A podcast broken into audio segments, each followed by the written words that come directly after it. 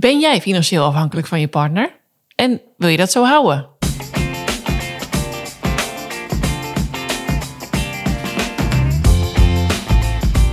Hey, fijn dat je luistert naar de Scheidpodcast.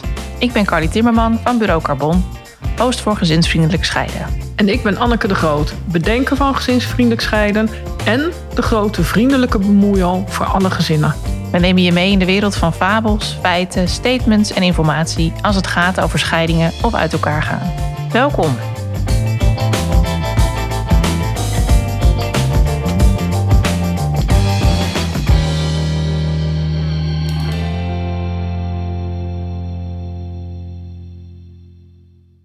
Ben jij financieel afhankelijk van je partner? En wil je dat zo houden? Dat is vandaag het onderwerp van de podcast. En eh, dat onderwerp gaan wij bespreken met Anneke de Groot. Welkom Anneke. Dankjewel. We zitten in Schorrel. Het is wat winderig buiten. En aan tafel zit ook uh, Berry van Zuidam. Hallo. Van praktijk Moos. Uh, Berry is mediator, trainer van andere scheidingsdeskundigen. En je hebt een financiële en fiscale achtergrond. Dat klopt. En ja, ik ben super benieuwd hiernaar, want volgens mij komt er een heleboel op je af op het moment dat je gaat scheiden. We hebben het al regelmatig over de emotionele gevolgen gehad. En nu, vandaag gaan we inzoomen op het financiële deel. Uh, dus laten we daarmee beginnen. Um, Betty, je krijgt veel cliënten over de vloer. Hoe is de financiële afhankelijkheid onderling verdeeld tussen mannen en vrouwen? Ja, ik zie daar uh, wel verschillen in. We hebben veel stellen die nou, een redelijk gelijkwaardig inkomen hebben, beide uh, werken. Maar ik zie ook nog veel stellen waar financiële afhankelijkheid is. En eigenlijk kom ik dan een beetje terug op traditionele rolverdeling, waarin de man werkt, carrière maakt en de vrouw zorgt voor de kinderen. Waarbij dus wel vaak een, een grote financiële afhankelijkheid ontstaat.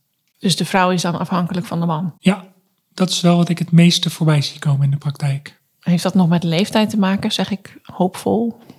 Uh, nou, ja, je ziet wel dat de oudere stellen dat dat meer is. Uh -huh. uh, maar ook bij jonge stellen, zodra er kinderen komen, heb ik het idee dat wij in Nederland nog heel erg in een traditionele rolpatroon zitten. Waarin inderdaad de man werkt en de vrouw zorgt. En nogmaals, dat zie ik bij de jonge stellen wel minder gebeuren. Hè. Ze gaan allebei vaak wat minder werken.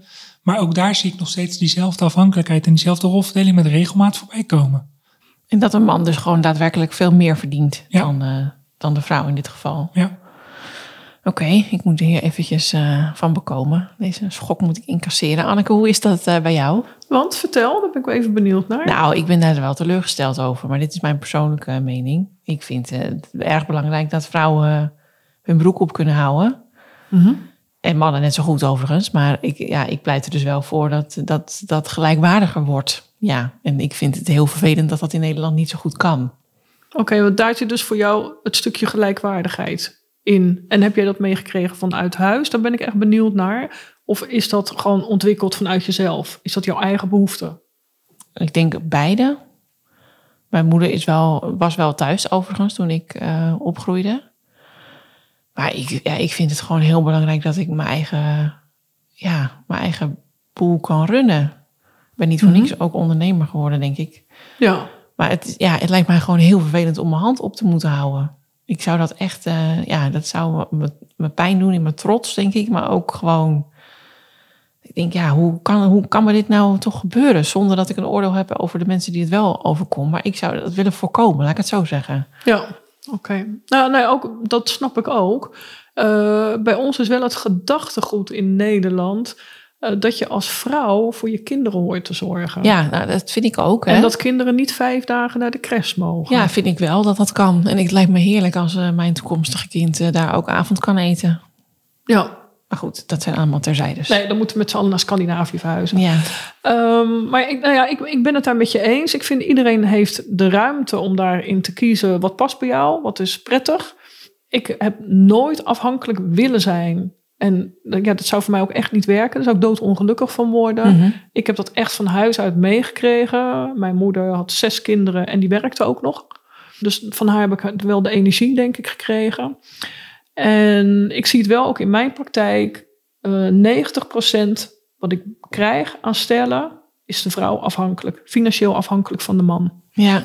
En pas op het moment dat ze uit elkaar gaan, en de gesprekken plaats gaan vinden, lijkt wel of dan pas inzicht gaat ontstaan van hé, hey, maar hoe hebben wij het nu eigenlijk geregeld? Uh, en ook beide, uh, ik ben benieuwd hoe jij dat ervaart, Robert.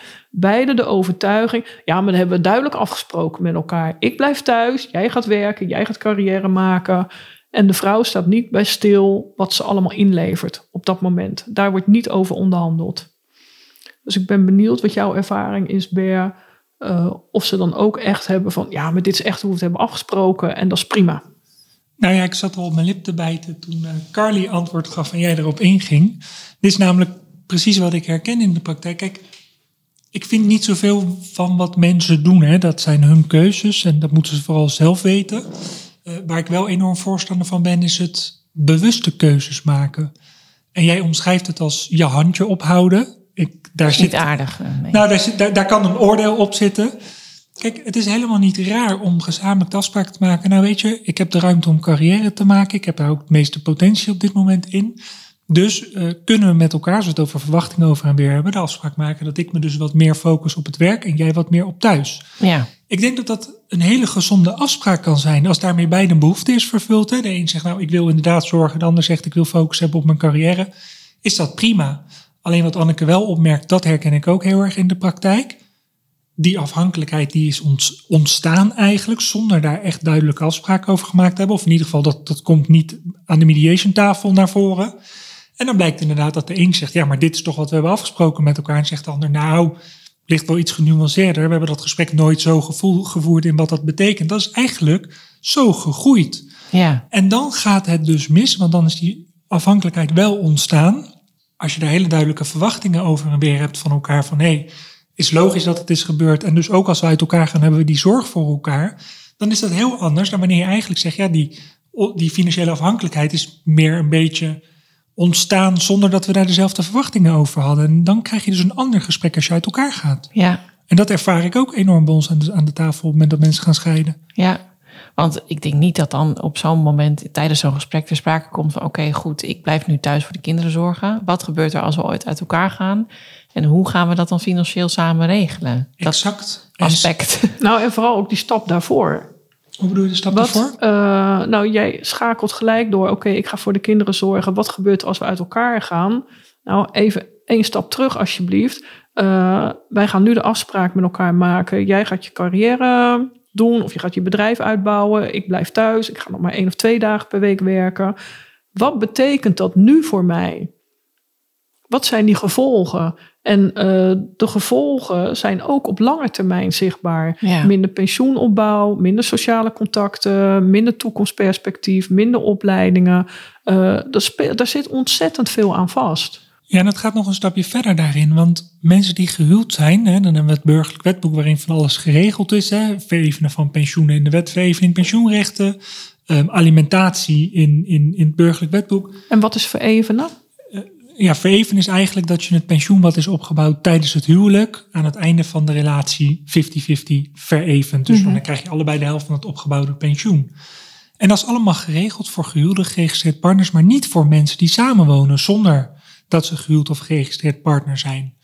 En wat je dan ziet is dat, dat jaarlijks worden er tussen de 30 en 35.000 huwelijken ontbonden. Mensen die gaan scheiden. Ja. Maar jaarlijks worden er ook tussen de 70 en 75.000 samenwoonrelaties beëindigd. En daar zie je eigenlijk dezelfde financiële afhankelijkheid ontstaan. Want het maakt niet uit of mensen gehuwd zijn of samenwonend zijn. Dat de een maakt de carrière, de ander zorgt voor de kinderen, komt ook daar regelmatig voor. Ja.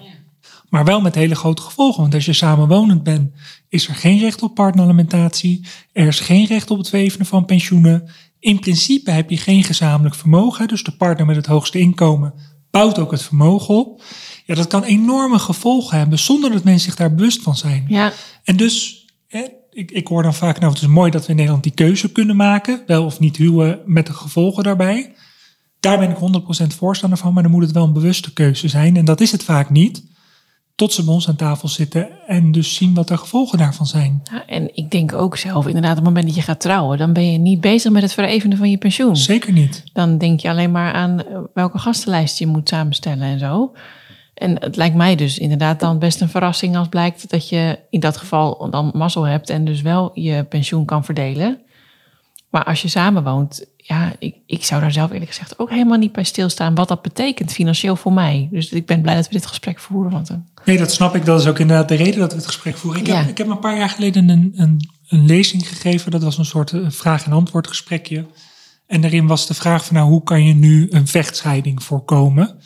En nou goed, eh, daar kunnen we honderd dingen over zeggen. Maar een van de dingen die ik daarbij ook opperde was van nou, maak nu aan de voorkant goede afspraken met elkaar. Hè. Spreek je verwachtingen over en weer uit over hele basale dingen als wie kookt daar? Wie zorgt er voor de kinderen? Maar ook hè, als er eigen middelen zijn, als er spaargeld wordt ingewacht en dergelijke, hoe ga je daarmee om? En toen stond er een meneer op en die zei, nou het is hartstikke leuk wat u zegt, maar u haalt wel de romantiek van het huwelijk. Nou, ik moest een beetje lachen, want wat jij zegt, Carly, dat herken ik. Men is bezig met de gastenlijst, met hoe moet de bruiloft eruit de jurk uitzoeken. Maar eigenlijk is het wel een vrij pittig juridisch contract wat je met elkaar afsluit. Hè? Het, het ondertekenen van die huwelijksakte, ja, daar zitten allerlei wettelijke bepalingen aan vast. En het is wel belangrijk dat mensen zich daar bewust van zijn. En ik ben ook absoluut voorstander van de romantiek van het huwelijk. Maak er een mooie dag van met je dierbaren, hartstikke belangrijk. Maar het heeft ook flink juridische consequenties. En mensen worden daar niet op gewezen. Nee, Vrij recent, of tenminste in 2018 is de wet ingrijpend veranderd met hele grote gevolgen. Ja, en het beeld wat leeft bij mensen is dat eigenlijk alleen maar beter is geworden. Maar eigenlijk, als ik heel eerlijk ben, is de praktijk dat het iets minder goed is geworden. en wat is er veranderd? Nou, wat er is veranderd, eh, mensen spreken vaak van we trouwen nu allemaal op huwelijksvoorwaarden. Ehm, dus alles wat ik voor het huwelijk al had, dat blijft gewoon van mij. Ja, En dat klopt ook. En je zou je bijvoorbeeld kunnen voorstellen, iemand die ondernemer is, heeft een eigen bedrijf, had dat voor het huwelijk al. Dus ik hoef verder geen afspraken te maken, want die onderneming is van mij en die blijft van mij. Maar op het moment dat je getrouwd bent, moet daar wel een redelijke vergoeding uitkomen, zoals we dat dan noemen, voor kennis, arbeid en vaardigheden. Nou, maar ja, Carly, wat is een redelijke vergoeding voor kennis, arbeid en vaardigheden? En daar kan je natuurlijk, als je twintig jaar getrouwd bent, alsnog enorme discussies over krijgen. Die leiden tot juridische conflicten, die leiden tot rechtszaken, waar denk ik uiteindelijk het scheidende stel de dupe van is, maar zeker de kinderen. ja, Ja, en dat wil je voorkomen. Maar als mensen zich niet bewust zijn van wat de gevolgen van de keuzes zijn die ze maken, ja, dan wordt dat ingewikkeld. ja. Want wat komt er op je af op het moment dat je uit elkaar gaat of gaat scheiden op financieel vlak? Waar moet je, kun je kort opzommen waar je aan moet denken? Ja, ik wou net zeggen, wat komt er op je af? Heel veel emotie, maar je nuanceert hem al naar financieel. Ja, er moet natuurlijk van alles geregeld worden. Je moet afspraken maken over hoe je het vermogen gaat verdelen. Eh, je moet afspraken gaan maken over hoe je eh, bijvoorbeeld de kosten van de kinderen gaat, gaat invullen. Hoe ga je dat doen met elkaar? Je moet afspraken maken over een eventuele partneralimentatie als die van toepassing is. Je moet natuurlijk zoeken veelal naar nieuwe woonruimte. Ook een enorm probleem op dit moment met de woningmarkt die ja, sky high is. Waar het voor mensen heel moeilijk is om nieuwe woonruimte te vinden. Je moet afspraken maken over het verhevenen van het pensioen. Je moet tijdelijke afspraken maken. Oké, en hoe gaan we het nu invullen met elkaar nu we wel nog onder één dak leven? Want Ja. ja, die beslissing is genomen, maar ja, de feitelijke scheiding is er nog niet. Je bent nog vaak onder één dak. Hoe ga je het nu tijdelijk invullen? Dus er komen heel veel zaken op je af die je moet regelen. Zaken waar je ook vaak nog eens geen verstand van hebt. Ja, Ja, ja en, en wat ik heel veel zie ook wel. En ja, of dat iets goeds is of iets slechts, dat weet ik niet. Maar ik zie wel in heel veel partnerrelaties dat één de administratie regelt en de ander, nou, die doet weer andere dingen. En dan zie je dus dat de een een enorme kennisvoorsprong heeft in hun eigen financiële situatie ten opzichte van die ander. ja, En die heeft echt een achterstand daarin goed te maken, want die moet straks ook voor zichzelf gaan zorgen. Nou, dan komen nog allerlei eh, fiscale regelingen, toeslagen. Dat komt ook allemaal op je af. Wat is nu goed om te doen? Wat moet ik praktisch regelen? Het is een, ja, het is een flinke brei waar je doorheen moet. ja. En Anneke, hoe, hoe ervaar jij dit verhaal? Heb jij, eh, jij bent ook mediator met financiële achtergrond. Help jij ook jouw cliënten door, door deze flinke brei, zoals eh, Berry dat zo mooi omschrijft? Ja, en eh, daarin werk ik ook samen met de scheidingsplanner in Alkmaar. Eh, omdat ik veel de gesprekken doe met de ouders. En die zijn com- complex, mag ik niet meer zeggen, Matthijs, sorry, die schrappen gelijk. Eh, omdat ik veel ook de gesprekken doe met de ouders en het gezinsplan en het coachingstraject. En ik ga wel met de ouders ook bespreken, wat zijn jullie wensen? Heb je er überhaupt over nagedacht? Hm. Uh, en waar denk je dat je recht op hebt? Want dat is ook vaak, hè? ze komen al binnen, ja, maar ik heb gewoon recht op de helft van zijn salaris. Ja. Klaar, en gaat regelen. Ik denk niet dat het zo werkt. Hoe gaat het bij jou, Ber, in de praktijk? Bij mij gaat dat eigenlijk hetzelfde. Wat ik nog wel eens zie is dat mensen van tevoren, voordat ze gaan scheiden, wel eens een gesprek hebben gehad met een advocaat bijvoorbeeld. Ja, die gaat dan uitleggen waar je recht op hebt. En dan leeft een beetje de misvatting dat een advocaat recht kan spreken. Dat die kan aangeven hoe de wet in elkaar zit. En dan zeg ik altijd tegen mensen, maar oké, als dat het geval is, dan zouden we eigenlijk nooit meer bij de rechter komen. Want als het zo zwart-wit in te vullen is, ja, dan hoeft er geen rechter aan te pas te komen. Dan kunnen we eigenlijk gewoon zeggen, joh, beste advocaat, kunt u uitleggen hoe het zit? Vaak is het veel genuanceerder en is het maar net hoe je naar bepaalde zaken kijkt, hoe ze door een rechter uiteindelijk worden beoordeeld. En ik zeg ook altijd, ik kan voor een deel best uitleggen waar je recht op hebt, hè, hoe het juridisch in elkaar zit. Alleen er blijven dingen, ja, die blijven vrij om te interpreteren. Ja. En wil je echt weten waar je recht op hebt, dan is er maar één iemand die je dat kan vertellen. En dat is de rechter. Nou, dat traject willen mensen logischerwijs niet doorlopen, want dat, dat kost een hoop geld, levert een hoop gedoe op, levert een hoop strijd. Dus ik begin, en dat is wel mooi wat ik Anneke hoor zeggen, ik begin vaak ook wel het gesprek met, maar wat hebben jullie nu nodig? Wat verwachten jullie nu als jullie uit elkaar gaan? Hè? Hoe ziet je woonmens eruit bijvoorbeeld en hoe ziet jouw woonmens eruit? Oh ja, nou, jullie willen in dezelfde wijk blijven wonen, want dat is fijn voor de kinderen. Oké, dan hebben we dus een gezamenlijk belang Hm. dat er voor allebei woonruimte is in een bepaalde regio. Dan gaan we kijken, wat kost dat dan? Oké, je hebt allebei een bepaald budget nodig of een van beiden blijft in de woning. En dan blijf je uit, waar heb je recht op? Dat moeten we uiteindelijk als mediator wel ongeveer laten zien. Hè? We noemen dat informed consent, dus we moeten mensen echt laten zien hoe zou het er ongeveer uitzien als je bij de rechter terechtkomt. Maar je komt tot veel betere afspraken als je samen met elkaar het gesprek voert. Ja, maar wat hebben we nu allebei nodig om die nieuwe start te kunnen maken? Ja. En dan is het fijn dat je iemand aan tafel hebt tegenover je als scheidingsbegeleider, die ook inhoudelijk kennis heeft. En dus ook mee kan denken in hey, hoe gaan we nu invulling daaraan geven? Hoe gaan we optimaal gebruik maken van toeslagen? Uh, wat zijn de mogelijkheden rondom het vraagstuk uh, bij de eigen woning? Wat ik heel veel zie is dat men de echtelijke woning wil behouden. En dan begint het eigenlijk dat ze zeggen, nou, de meest verdienende partner die blijft in de echtelijke woning.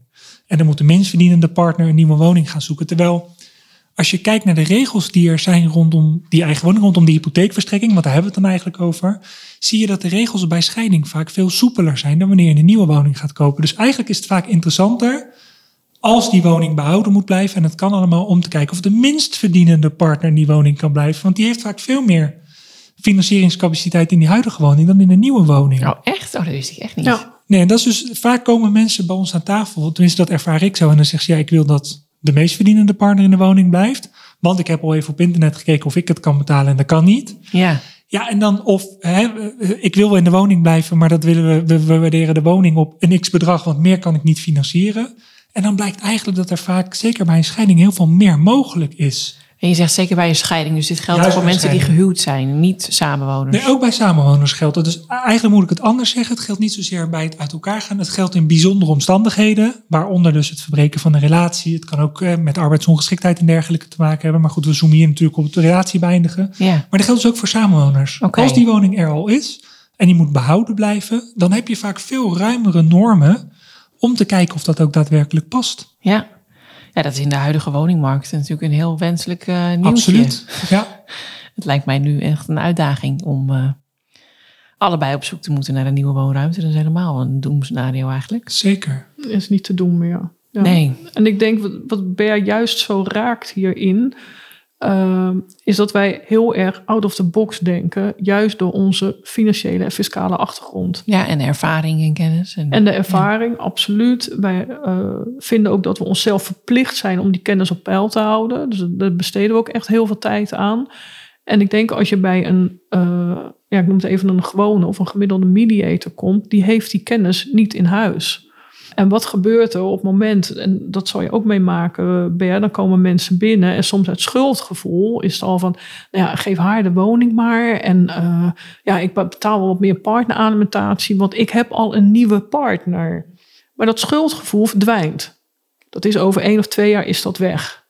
Dus we moeten ook zorg dragen dat mensen afspraken maken die in de toekomst stand blijven houden. En wat er ook gebeurt, is dat vrouwen binnenkomen. Nee, ik wil geen partneralimentatie. Ik ga niet, wat jij in het begin aangaf, hè, ik ga niet mijn hand ophouden. En zei ik, oké, ik zeg, toch gaan we wel de berekening maken. Want er zijn vrouwen die hebben dan toch de achterstand tot de arbeidsmarkt. En zeg ik, stel dat je dan een kleine afkoop kan doen in één keer van de partneralimentatie. En je zou daar direct een opleiding van kunnen betalen. Oh, ja, ja, daar heb ik eigenlijk helemaal niet aan gedacht. Ik zeg maar, hoe fijn is dat? Ik zeg, dan kan je wel gelijk verder. Het is gelijk klaar. Eh, je ziet niet elke maand een bedrag binnenkomen. Maar je krijgt toch een klein stukje waar je misschien dan recht op hebt. Ik heb een hekel aan het woord recht op heb. Eh, het is met elkaar kijken. Wat is onze zorgplicht naar elkaar? Mhm. Eh, dat is liever van waaruit ik werk. En dat hoorde ik Bea ook al gelijk zeggen in het begin. Dus ik denk dat dat heel prettig is. Dat je kan kijken van oké, waar kom ik terecht? En kan die out of the box denken? Ja, en daar kunnen jullie dus bij helpen, omdat je zoveel kennis en ervaring op financieel gebied hebt. Ja, wat ik daarin dus ook veel doe, is dat ik als mensen na een eerste gesprek zeggen, we willen met jullie aan de slag, dan krijgen ze van mij een Excel-lijstje. En dan zeg ik, nou, ga maar eens voor jezelf inzichtelijk maken wat je straks verwacht qua lasten na de scheiding. En, en, en dan heeft het, het Nibud heeft daar een mooie website voor, die, die dan kan helpen. En dan komen mensen daarmee terug en dan zeg ik, oké, dan gaan we nu eerst eens kijken, hoe ziet je inkomen er straks uit na de scheiding? Heb je recht op eventuele toeslagen? Die toeslagen kan best om, om forse bedragen gaan. Dat kan zomaar om 500, 600 euro netto per maand gaan. Dus echt serieus geld. Nou, dan vul ik zeg maar in hoe ziet het netto inkomen na de scheiding eruit. Mensen hebben ingevuld wat zijn mijn uitgaven na de scheiding, wat verwacht ik. En dan blijft er onderaan de streep iets over. En dan hebben we wat mij betreft een mooi ehm, ehm, onderwerp of een mooi inzicht op tafel liggen. Om mensen ook van daaruit het gesprek te laten voeren over die partneralimentatie. Want die richtlijnen hartstikke leuk. En zeker goed om inzichtelijk te maken. Maar volgens mij heb ik twee unieke mensen aan tafel die uit elkaar gaan. En moeten we op hun situatie, zij moeten afspraken maken Ja. waar zij de toekomst mee in kunnen. En ja, dan zeg ik altijd, die richtlijnen nogmaals hartstikke leuk, goed voor in een procedure. Maar per definitie gaat het van een soort gemiddelde uit. En er zitten allerlei ja, eh, eh, eh, dingen achter die niet op maat gemaakt zijn. Ja, Dan laat die mensen zelf op maat maar eens kijken, van, hoe ziet dat nu financieel straks eruit? ja. Nou, sowieso denk ik een hele interessante oefening voor heel veel mensen. Even Zeker. op een rijtje zetten wat er inkomt en eruit gaat. Het is ook wel mooi om te zien hoor, want wat ik heel vaak merk is dat eh, dan gaan we de kinderkosten bijvoorbeeld inzichtelijk maken met mensen. En dan, komt, dan hoor ik heel vaak hoor je een van beiden zeggen: Oh, maar nu weet ik waarom we helemaal geen spaargeld hebben. Want als dit eruit komt, als dit erin gaat en dat eruit komt, en dat eruit gaat, ja dan, dan, ja, dan is het heel veel klaar. Maar mensen hebben geen idee. Nee. En ik heb natuurlijk best wel een aantal jaar als financieel planner gewerkt. En wat mijn ervaring is, is dat ik vaak niet eens heel veel meer deed dan inzicht en overzicht creëren. En dat gaf mensen al heel veel rust. Om gewoon eens te zien wat komt er binnen, wat gaat eruit, wat blijft er over, wat kunnen we daarmee, wat willen we daarmee. Ja, dat geeft heel veel rust. En de scheidingssituatie is op dat moment wel een mooi eikmoment. Om weer even in alle rust te kijken, hoe sta ik ervoor en hoe ga ik straks weer vooruit. Nou ja, en wat verandert er inderdaad En ook? wat verandert er zeker? En dat is inderdaad wel exact wat er gebeurt. Je creëert rust. Op het moment dat je dat niet doet, bij mij moeten ze ook altijd de Excel invullen. Eh, en soms laat ik hem ook nog wel eens invullen ten tijde van het huwelijk. Nou, laat me zien, wat waren jullie inkomsten, hoe was jullie uitgavenpatroon? Eh, dan vraag ik ook aan allebei, nou vul hem ook maar in hoe je denkt dat het na de scheiding gaat worden volgens jullie. Dan creëer je namelijk inzicht. Mhm. En inzicht, dat geeft pas begrip. Dan gaat er namelijk een gesprek op gang komen. Want dan zien ze ineens, hé, hey, wacht even, maar als dit onze inkomsten zijn, ja, dan kunnen we dit straks nog maar uitgeven. Mhm. Uh, op het moment dat we koud met alleen een alimentatieberekening gaan werken, dan openen we geen gesprek, dan openen we de strijd. En daar zit net die nuance in, uh, waarvan wij ook altijd onszelf de vraag moeten stellen: wil ik zo als klant hier in die stoel zitten? Hoe zou ik willen dat het gaat? Ik heb inzicht nodig, want als ik geen begrip heb bij mijn partner, komen wij hier nooit uit met z'n tweeën. Nee, niet op een fijne manier in elk geval. Nee, en soms speel ik wel eens een quizje met ze. En dan zeg ik, oké, zeg maar, wat komt er volgens jullie binnen? Nou, dan schrijven we dat op op de muur. Uh, wat pinnen jullie per maand? Wauw, ja, vaak hoor ik dan nou 300, 400 euro. Nee, wij pinnen niet zoveel. Nee, nee, nee, zeker niet. Nou, ik zeg, ik heb ze allemaal opgeteld. 1700 euro per maand, wat jullie pinnen. Nou, ze blijven echt dood. Ze hebben geen inzicht in hoe hun financiële administratie is, wat ze uitgeven, wat er inkomt. Nul. Ja. En daar begint het ook mee. Ja, wat ik me afvraag zelf, ik ben samenwonend, hè, dus ik betrek het weer voor mijn eigen situatie. Maar is het dan dus ook zo dat ik recht heb op ja, geld op het moment dat, dat wij uit elkaar besluiten te gaan? En heb je het dan specifiek over bijvoorbeeld alimentatie of... of... Nee, dat woord is nog niet eens bij me opgekomen. Okay. Dus dat eigenlijk niet. Ik bedoel, ja, meer denk ik een deel van zijn pensioen bijvoorbeeld. Of... Nee. duidelijk. Even Carly, het, is zelfs nog, het gaat nog verder. Hè? Stel, eh, jullie hebben misschien een NOF-rekening. Ja, En eh, daar staat geld op. Tenminste, dat is even de aanname die ik doe. dat, klopt. Ehm, ja, van wie is dat geld? Stel dat jullie uit elkaar gaan. Van mij, want ik betaal Carly. Nou, dat is duidelijk. Wat vind jij, Carly? Is het van Hanneke of eh, Nee, zeker niet. maar van wie wel? Ja, Van ik wie zou is het zeggen dan? van ons allebei. Ja, en dat is dus ook een grote misvatting. Want als je er echt heel sec juridisch naar kijkt, is het eigenlijk afhankelijk van wie het geld daarop heeft ingelegd. Oké, En stel dat jullie allebei 50-50 opleggen, in- inleggen, dan is het prima. ja, dat doen we. Maar het gebeurt natuurlijk met regelmaat dat mensen een heel ander inkomen hebben en dat ze naar rato van het inkomen daarop inleggen. Nou, even, wat zien we vaak in de praktijk? Dat mensen niet zo goed kunnen aantonen wat ze er nu precies in en uit gaan, dus ze delen het bij helften. Maar kijk ik er sec juridisch naar, gaat het eigenlijk, ja, is het eigenlijk degene die heeft ingelegd, daar is het geld ook van, want je hebt geen echt gezamenlijk vermogen, Omdat je samenwoont. omdat je samenwoont. Heb je dan nooit gezamenlijk vermogen? Want hoe werkt dat dan? Carly woont samen. Ja. En wat is nu van haar, wat is van hem en wat is van hun samen? Ja, nou, kijk, waar je wel. gezamenlijk vermogen zou kunnen hebben, is bijvoorbeeld een woning. Hè? Als je een woning echt gezamenlijk hebt aangekocht Mhm, en je verkoopt hem aan in de verhouding 50-50, dan is die gezamenlijk van jullie. mhm. Maar dan krijgen we ook daarna weer het interessante vraagstuk. Waarschijnlijk hadden jullie dat geld niet bij elkaar gespaard, dus ben je een hypotheek aangegaan. Mhm. Die hypotheek moet je sinds 1 januari 2013, als je een nieuwe hypotheek afsluit, verplicht aflossen. Mhm, De meeste mensen doen dat annuitair. mhm. Nou, dan zie je in veel situaties ook dat er een groot inkomensverschil is in de relatie. En dan is eigenlijk degene die het meeste heeft afgelost, ook degene die het meest gerechtigd is tot de overwaarde. Dus het is dan niet zo simpel te zeggen dat je maar allebei 50-50 de opbrengst krijgt als die woning wordt verkocht. Nee, daar kan een enorm eh, verschil in zitten. Ja, eigenlijk klinkt dit heel logisch wat jij zegt. Alleen ik denk dat inderdaad in de hoofden van heel veel mensen het niet zo logisch werkt. En dat ze denken, ja, maar dat doen we toch samen. Dus het is nu ook. En dat maar is, hoe ga je dat doen als mensen bij jou komen? Bij, stel, Carly komt bij jou, eh, twaalf jaar bij elkaar gewoond, eh, twee keer al een huis gekocht bij wijze van. Hoe ga jij dan nog uitrekenen wie waar recht op heeft? Ik ga niks uitregelen, want ik begin met de vraag, eh, beste Carly en partner. Jullie hebben een huis te verkopen. Wat is jullie gedachte daarbij? En dan is de kans vrij groot dat bij mij aan tafel de gedachte is, nou ja, we, delen de opbrengst 50-50. Ja, Nou, dan kan ik hoogstens, hoogstens in het kader van goed informeren nog eens uitleggen. Van, ja, hoe werkt dat nu eigenlijk juridisch? Hè? Want dat moet ik wel altijd laten zien. Maar als jullie het erover eens zijn dat dat 50-50 wordt gaan, is dat prima natuurlijk. ja dus daar ben je wel vrij in. Dus ook om zelf daar je eigen regels op los te laten, zou ik maar zeggen. Ja, tot op zekere hoogte. Alleen wat het probleem is, Carly, is de vraag die Anneke stelt: van joh, hoe ga je daarmee om als mensen bij jou in de praktijk komen? Dat is dit. Alleen net zoveel mensen als ze bij mij in de praktijk komen, komen er niet in de praktijk. En die komen in de strijdmodus en die komen bij een advocaat en die gaan procederen. En dan heb je dus niet meer de vrijheid om er je eigen. Dan moet je het echt gaan onderbouwen, aantonen. Dus, dus ik- wat, ik, wat, ik al, wat je al vertelde, ik geef ook wel eens training, ook aan, aan scheidingsprofessionals. En die zeggen dan altijd van ja, waar doen we eigenlijk moeilijk over? Moeten we alles wel aan de voorkant zo, zo vastleggen en dichttimmeren? Mensen komen er toch wel uit. En dan zeg ik altijd, ja zeker, bij ons aan tafel wel. Want ze zitten vaak met een bepaalde reden aan de mediation tafel. Dat is namelijk dat ze samen een goede oplossing willen treffen. Het gaat vooral om die mensen die niet meer samen aan tafel kunnen. Eigenlijk wil je daar ook gewoon ja, bijna een document op tafel kunnen leggen. Dit zijn de afspraken die we hebben gemaakt en er is geen ruimte voor discussie. Hm. Ja, dat zou je inderdaad het liefst willen, ja. Oké, maar je zegt dus eigenlijk ook op het moment dat zo'n stel komt en hij zegt, ja, maar ik heb altijd 80% ingebracht, Carly heeft maar 20% ingebracht, of in Carly in ieder geval is het precies andersom, weet Exact, ik, hè? brengt snap ik, ja. zij 80% in, hij 20%. Die betaal jij, heb ik net begrepen. Ja, Ja, sorry, ik, ik was weer te laat, maar alsnog zit hij er nu in.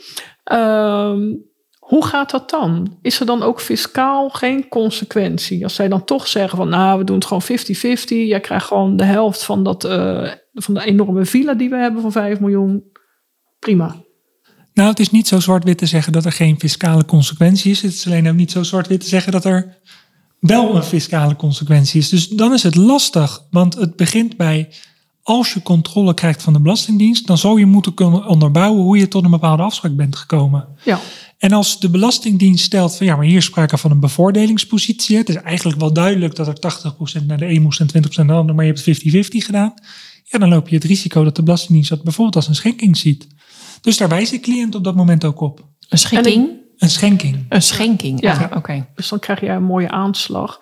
En ik denk dat ook dat voor veel luisteraars niet duidelijk is. Eh, dat degene waar jij bij komt voor je scheiding om het te regelen, dat die echt die kennis moet hebben. Wil jij dus die extra blauwe enveloppen gaan vermijden? Nou ja, dat zijn nogal verrassingen natuurlijk. Dat zijn hele grote verrassingen waar onze praktijk elke dag weer vol zit. Met huilende cliënten die slecht zijn begeleid. Nou, mag ik daar een heel praktisch voorbeeld eh in geven? Want er is wel een, een vrij interessante uitspraak, eh, inmiddels twee jaar geleden gedaan, door, de, door, de, eh, door het Hof in Amsterdam. Wat gebeurde daar? Man en vrouw hadden gezamenlijk vermogen te verdelen. Ik maak hem even simpel, even 340.000 euro. En zij spraken met elkaar af, alles gaat naar de vrouw, punt. Klaar. Nou, eh, hebben we geen rekenmachine nodig om te bepalen dat ze eigenlijk 170.000 euro te veel krijgt. Maar hiermee was het vermogen afgewikkeld. Er was verder geen afspraak over die 170.000 euro gemaakt. Vervolgens hebben zij ook afspraken gemaakt over het pensioen. We hebben het net even over verevening gehad. Dat kan 50-50, dat kan ook in een andere verhouding. En de afspraak die zij met elkaar maakten was eigenlijk dat de man 80% van het pensioen behield en de vrouw 20%. Ook zonder verder wat dat dan betekent. Nou, uiteindelijk kregen zij controle van de Belastingdienst. En de Belastingdienst kan dan een aantal dingen doen. Hè. Wat je eigenlijk dan zegt is, joh, beste Belastingdienst, wij zijn niet aan het doen met elkaar. En bepaalt u maar wat dat nu fiscaal is. Dat is wat er gebeurt. En vervolgens, ehm, de Belastingdienst kan een aantal dingen doen. Die kan zeggen, het is een natuurlijke verbintenis. Eh, ga ik even nu niet uitleggen, maar dat levert eigenlijk de schatkist niets op. De Belastingdienst kan zeggen, het is een schenking. Nou, dan moet je even allerlei regeltjes ongeveer 10% schenkbelasting betalen. 17.000 euro. En de Belastingdienst kan stellen van ja, hier is eigenlijk sprake van pensioenverrekening. Dus wat ze eigenlijk hebben gedaan is dat ze zeggen, nou mevrouw, houdt u de overwaarde van het huis maar als, als het voortkwam uit het huis. Meneer, u krijgt meer pensioen. Dat zorgt ervoor dat het eh, belastbaar inkomen van de vrouw, dus het inkomen waarover ze inkomstenbelasting moet betalen, in dat jaar met 170.000 euro verhoogd wordt. Nou, dat betekent even 50% inkomstenbelasting, 85.000 euro. Heeft gevolgen voor haar heffingskortingen, de korting op de betaalde belasting. Heeft ook gevolgen voor toeslagen, want de toeslagen zijn afhankelijk van je belastbaar inkomen. Nou, reken uit, eh, nou laten we zeggen, zes maanden 400 euro kindgebonden budget. Nou, betekent dus dat het die vrouw mogelijk 90, 95.000 euro kost. Nou, Belastingdienst heeft de laatste keuze gemaakt. Die heeft gezegd, ik ben van mening dat u pensioenverrekening toepast.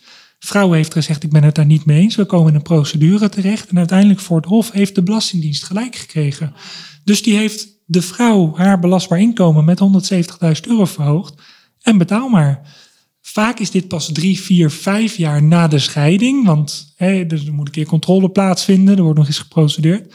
Maar met hele vergaande gevolgen dus. Nou, dat kan je wel zeggen. Zeker. Daar slaap je toch echt even minder eh, van. Ja, een paar nachtjes denk ik. Oh, wat een ellende. Ja. Maar hoe kan het zo zijn dat de Belastingdienst dus de, de, de macht heeft om het eventjes zwaar aan te zetten, om te bepalen hoe zij zo'n regeling zien? Nou ja, kijk, de Belastingdienst doet niets anders dan zeggen, joh, ik wil graag controleren wat u doet. Ik wil, ik wil uw convenant zien bijvoorbeeld, u heeft aangifte gedaan.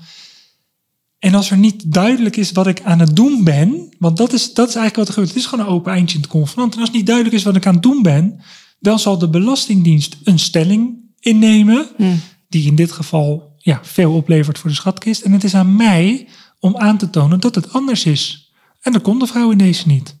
En dat, Zo. dat kun je dus ondervangen met een goed convenant. Ja, zeker. Oké. Want dan kun je alsnog zeggen van, nou dat is prima, weet je wel. Dan hou jij die 340.000 euro maar. Ja, En dan nemen jullie als mediator of als convenantmaker, nemen jullie een regeltje op waarin je uitlegt waarom dat gebeurt. zeker. Zodat de Belastingdienst later kan zeggen, dat hebben jullie goed geregeld. Dit is, Ja, wat ik eigenlijk wil is dat de Belastingdienst het convenant krijgt, dat convenant doorleest, concludeert wat ik aan het doen ben, omdat het goed omschreven staat. ja. En er dus geen verrassingen meer zijn. En dat convenant mag elke mediator opstellen. Ja, Iedereen, hoef je niet eens mediator voor te zijn. Dat is het vervelende in Nederland. Iedereen mag een scheiding begeleiden. Je hoeft nul kennis te hebben. Ik zie ook wel eens een convenant voorbij komen. En dat is dan van zes of zeven jaar geleden van een opleiding ooit. En die werken nu nog steeds met datzelfde convenant. Onze convenanten worden bijna maandelijks aangescherpt. Eh, het is gewoon onmogelijk. En het is aan ons juist de taak uh, om te omschrijven, we noemen dat dan heel mooi de considerans. Uh, wat is de afweging geweest dat cliënten deze afspraak hebben gemaakt? Ik doe dat in elk convenant en dat doe ik bij de partneralimentatie, doe ik bij de eigen woning. Noem maar op. Alle situaties die er zijn, leggen we uit. Wat is de reden geweest dat cliënten deze afspraak hebben gemaakt? Waarom wijken ze af? Dan nog kan het zijn dat de Belastingdienst dat anders gaat beoordelen. Ook dat leggen we aan cliënten uit. Uh, jullie wijken nu zo ver af dat wij niet weten of dit mag wat jullie nu doen. Dan kunnen we soms vooraf bij de inspecteur der belastingen aanvragen van mag dit wat wij doen met cliënten? Willen jullie daar toestemming voor geven? Om het even heel kort uit te leggen. Uh, die inspecteur kan ja of nee zeggen. En als cliënten dan toch tegen ons zeggen: ja, maar wij willen per se deze afspraak maken en we nemen alle gevolgen voor lief. Nou, dan zetten we ook dat in het convenant. Oké. Maar in elk convenant moet staan: wat is de reden waarom dat wij deze afspraken met elkaar hebben gemaakt? En ook om te voorkomen dat als cliënten over één of twee jaar uh, twijfels krijgen over afspraken. Stel dat er alsnog een escalatie kan ontstaan, kan altijd iets gebeuren. Niemand heeft het voor het zeggen. Dan is voor iedereen duidelijk wie er dan bij betrokken wordt. Ja, maar wacht even. Dit is destijds de reden geweest waarom dat jullie het zo hebben gedaan. Mhm. Nou, wat is er dan veranderd? Uh, want je moet je ook veilig voelen op het moment dat je je handtekening zet onder het convenant. Ja, juist. Nee, dit is wat wij met elkaar hebben afgesproken. Ja. We weten gewoon waar we ja of nee tegen hebben gezegd. Het is voor ons duidelijk. Ja, hier gaan we ja tegen zeggen. Dit gaan we ondertekenen. Maar met een veilig gevoel. Dat is het meest belangrijke. Ja. Er mag echt geen twijfel zijn. En, maar dat betekent echt dat jullie heel veel situaties dus van allerlei kanten bekijken. Ja. Want die opzomming die jij net deed, dat zijn nogal onderwerpen. Weet je, het eigen huis en de pensioen en de alimentatie en daar zijn dus ook meerdere scenario's in mogelijk, begrijp ik nu. Er zijn jouw, heel veel scenario's. Mooie voorbeeld. Uh, maar ik heb pas gehad een convenant. Uh, dat ging ook over de eigen woningen. Er zaten zoveel haken en ogen vast. Alleen dat was al drie pagina's. Ja, ja. Om te voorkomen uh, dat stel dat de ene situatie niet door zou gaan, wat gaan we dan doen bij situatie B? Nou, en zo ging dat maar door. Uh, maar goed, uh, het was voor hun gewoon precies wat ze wilden. En het voelde voor hun gewoon heel fijn. En ze zeiden ook van, ja, jij hebt dingen erin gezet of ons vragen gesteld waar wij niet eens over na zouden denken. Ja. Ik zeg ja, dan waren jullie dus echt de sjaak geweest. Ja, je zijn bijna scenario-schrijvers als je het zo. Uh... Voor de, voor, ja, ik denk voor de klanten die bij ons komen wel. Ja. Nou, en wat daarbij ook nog wel interessant is, ik wil er wat twee dingen over zeggen. Als eerste is dat alle afspraken die je maakt, die hangen ook aan elkaar. He, dus wel of geen pensioen verevenen als ik midden 50 ben, kan gevolgen hebben voor kan ik wel of niet in de woning blijven. De hoogte van de partneralimentatie is bijvoorbeeld weer van invloed op, op mijn financieringsvraagstuk. Dus los even van het scenario schrijven, zoals je het dan noemt, is het ook nog eens aan ons om met een helikopterview te kijken van hé, maar als ik nu rechts aan een knopje draai, wat heeft dat links voor gevolgen? Dus dat is heel belangrijk. En als ik dan even uit het financiële stap en naar het stukje ouderschapsplan, of zoals Anneke het noemt, het gezinsplan stap. Ook dan moet je een soort scenario schrijver zijn en moet je mensen meenemen. En hé, hey, maar wat voor situaties kunnen zich nu, nu voordoen in de toekomst? Een verhuizing, een nieuwe partner, uh, ziekte, noem maar op.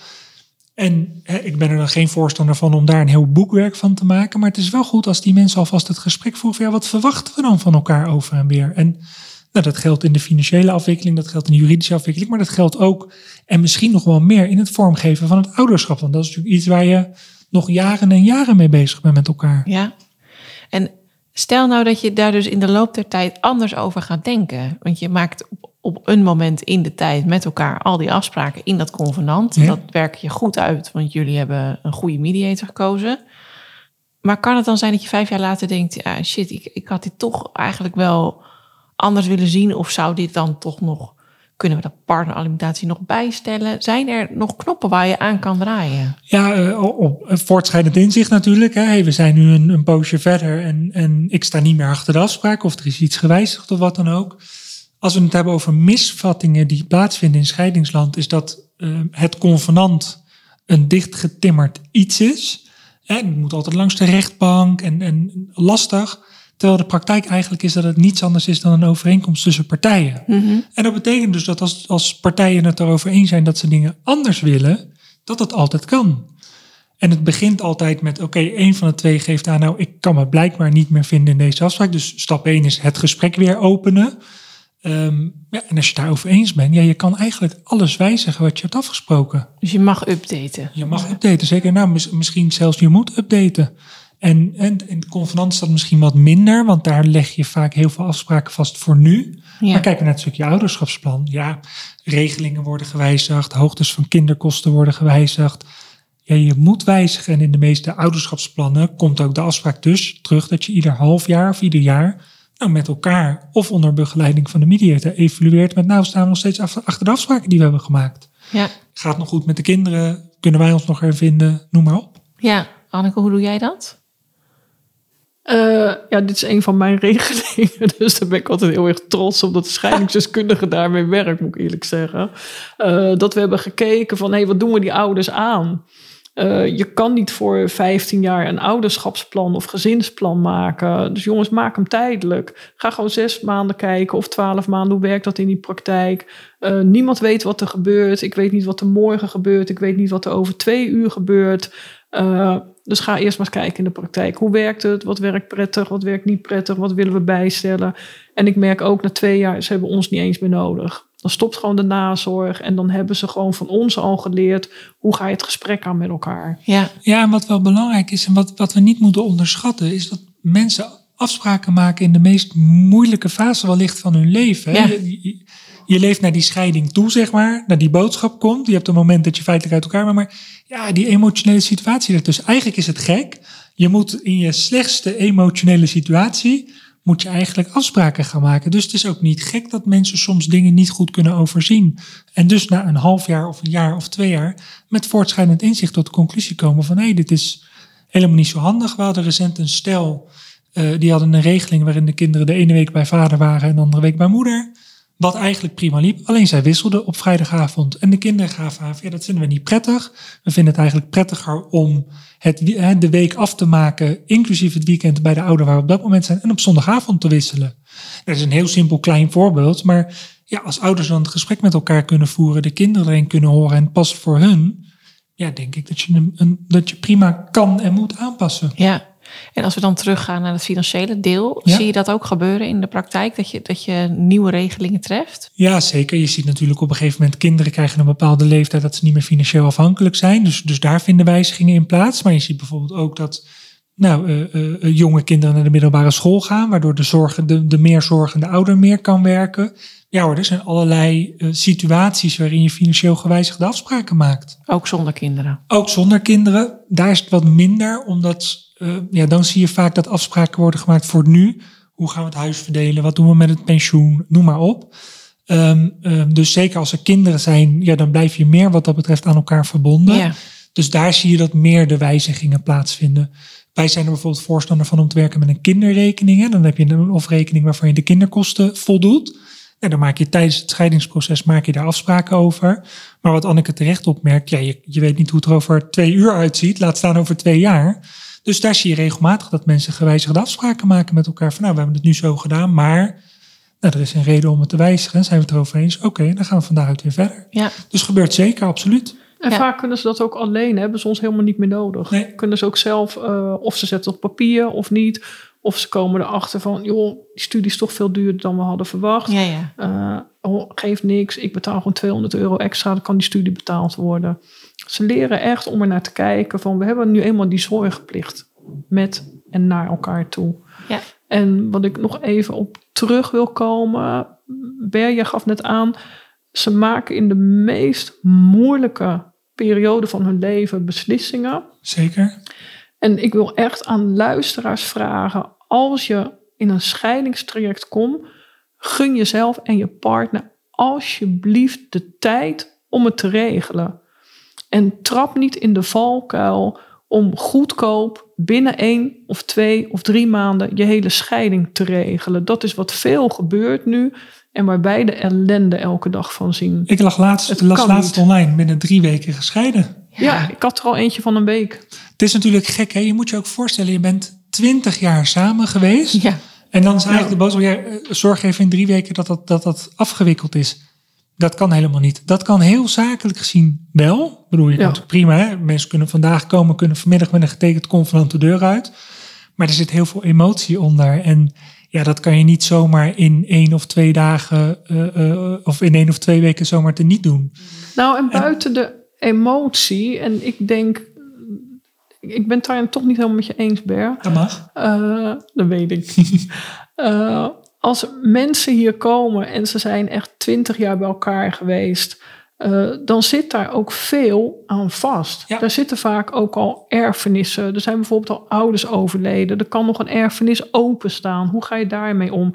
Eh, soms heeft er een eh, familiekapitaal geïnvesteerd. Wat we hier veel zien, omdat er veel familiebedrijven zijn. Hoe ga je daarmee om? Dat kan je niet in één of twee weken regelen. Want wij trekken de hele kast bij die cliënten leeg. Ja. Alles moet boven tafel komen. Ja, alles moet Of nou ja, moet. Het is Ja. aan hunzelf. Wat wil je aan ons geven waar wij mee kunnen werken? Zodat jullie met een gerust hart die deur uitgaan.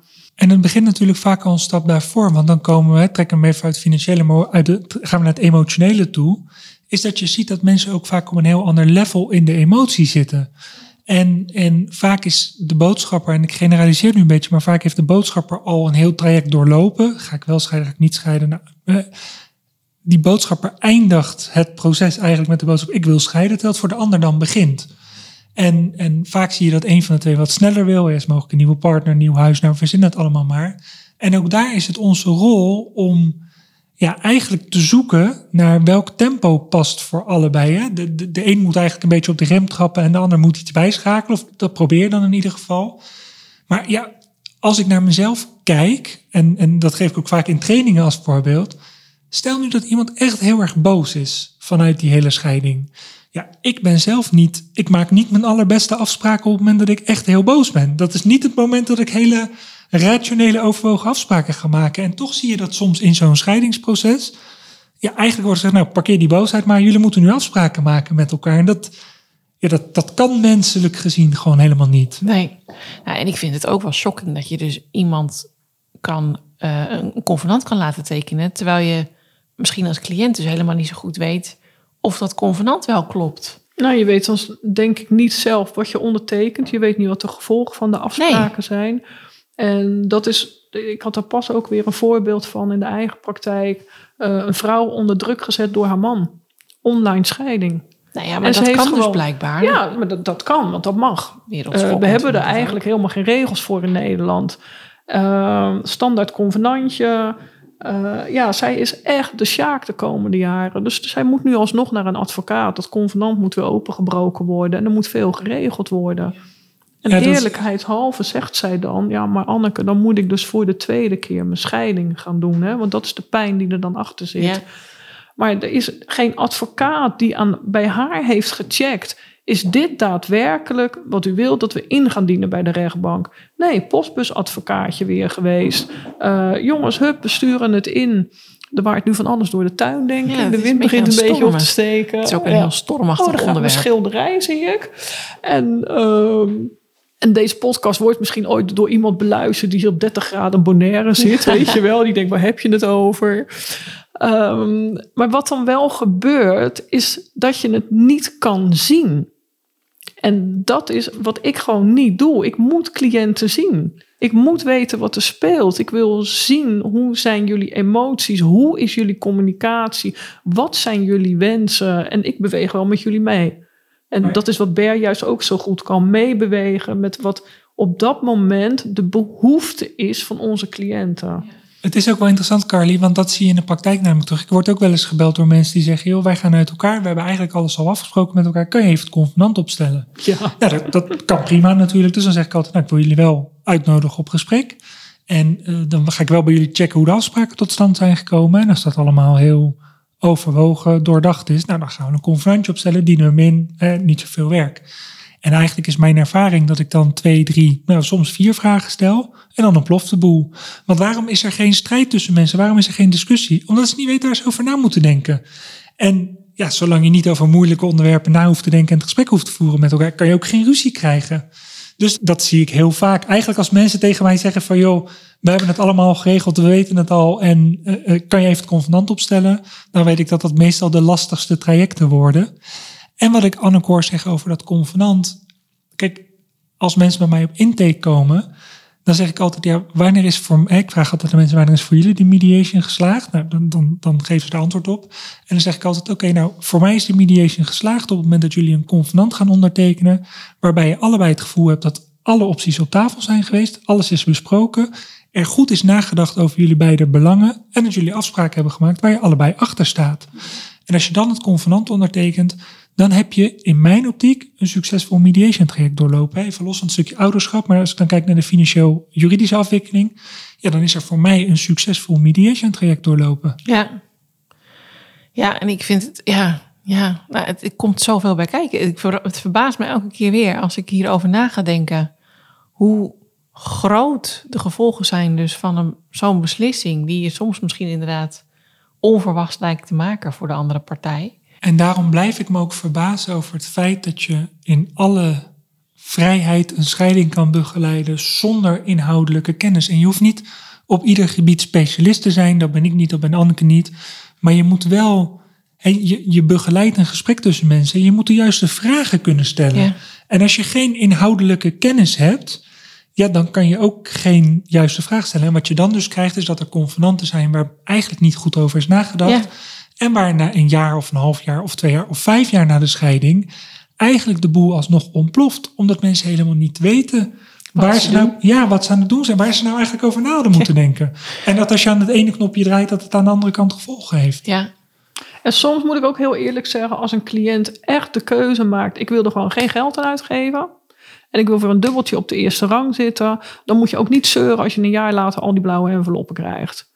Want dat zijn echt de gevolgen als je het niet goed regelt. En daar heb je een keuze in. nou ja, en ik denk dus dat bewustwording op dat vlak Ja. heel erg welkom is. Ja, ik denk dat het. Ja. Wat natuurlijk lastig is, is als je online gaat kijken naar ik wil scheiden.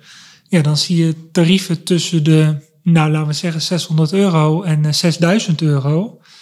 En veel cliënten kunnen natuurlijk niet het verschil zien tussen die tarieven. En dan, als ik er gewoon even helemaal blanco naar kijk, zonder kennis, dan denk ik, ja, ik regel het liever voor 600 euro dan voor 6000 euro. En dan zeggen ze, volgens mij is dat if you pay peanuts, you get monkeys. Ja, ook die partij die het voor 600 euro regelt, ja, die zal niet gaan zeggen, ja, bij mij krijg je een convenant wat rammelt aan alle kanten en loop je het risico dat het fiscaal misgaat. Die zal ook zeggen, ja, regel je scheiding goed en zorgvuldig in twee gesprekken voor eh, 600 euro, ik noem maar even wat. Dus voor consumenten is het heel moeilijk om te vergelijken. Ja, En het is ook niet echt een, een, iets waarvan je zegt, nou, ik ga eens eh, drie, vier intakegesprekken plannen. Wij zien overigens dat mensen dat wel doen, hè, want het is ook belangrijk om een goed gevoel te hebben. Maar soms kiezen mensen ook echt gewoon voor de goedkoopste oplossing Ja. en regelt het, maar, regelt het maar snel. Terwijl ze niet echt kunnen overzien dat het grote gevolgen kan hebben. ja. En ik denk ook als je hoort wat voor terminologie jullie dus gebruiken in zo'n gesprek als dit.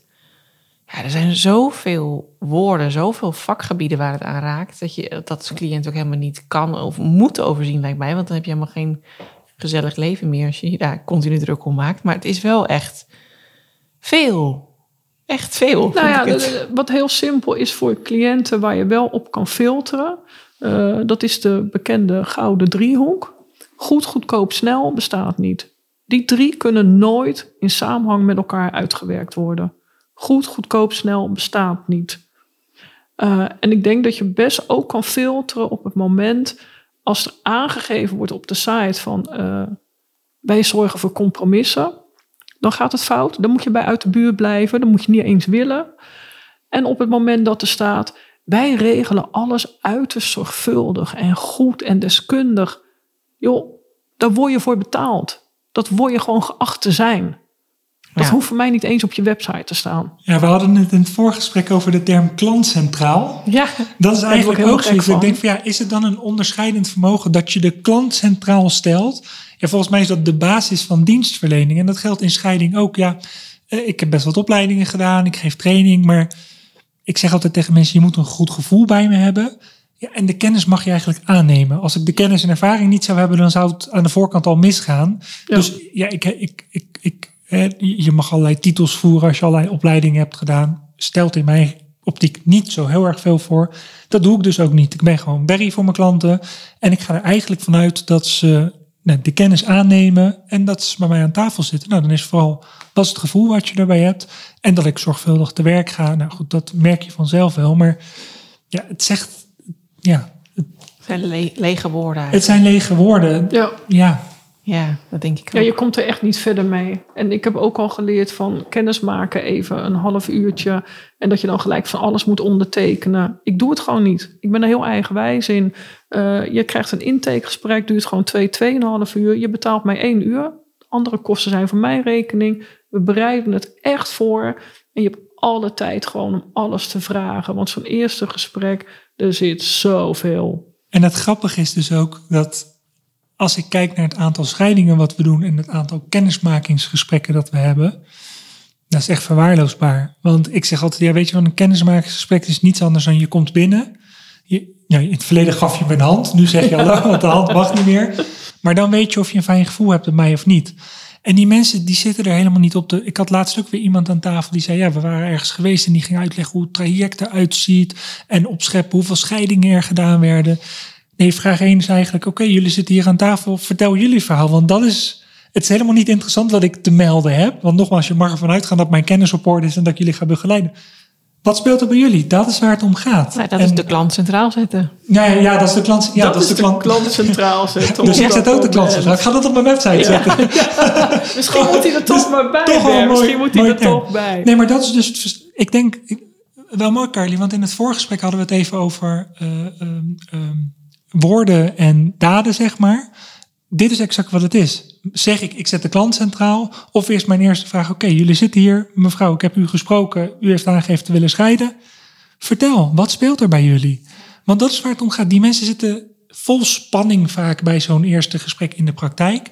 Die zitten er toch helemaal niet op te wachten dat ik ga vertellen wat voor opleiding ik allemaal heb gedaan en wat voor ervaring ik heb. Die willen gewoon Hun verhaal kwijt. Ja. Ja. Ja, dat denk ik ook. En dan kan je daarbij aansluiten in, oké, en wat hebben jullie nu nodig? En voor sommige mensen is het nodig om eerst de relatie goed af te hechten. Voor sommige mensen is het nodig om een tijdelijke afspraak over de omgang met de kinderen te maken.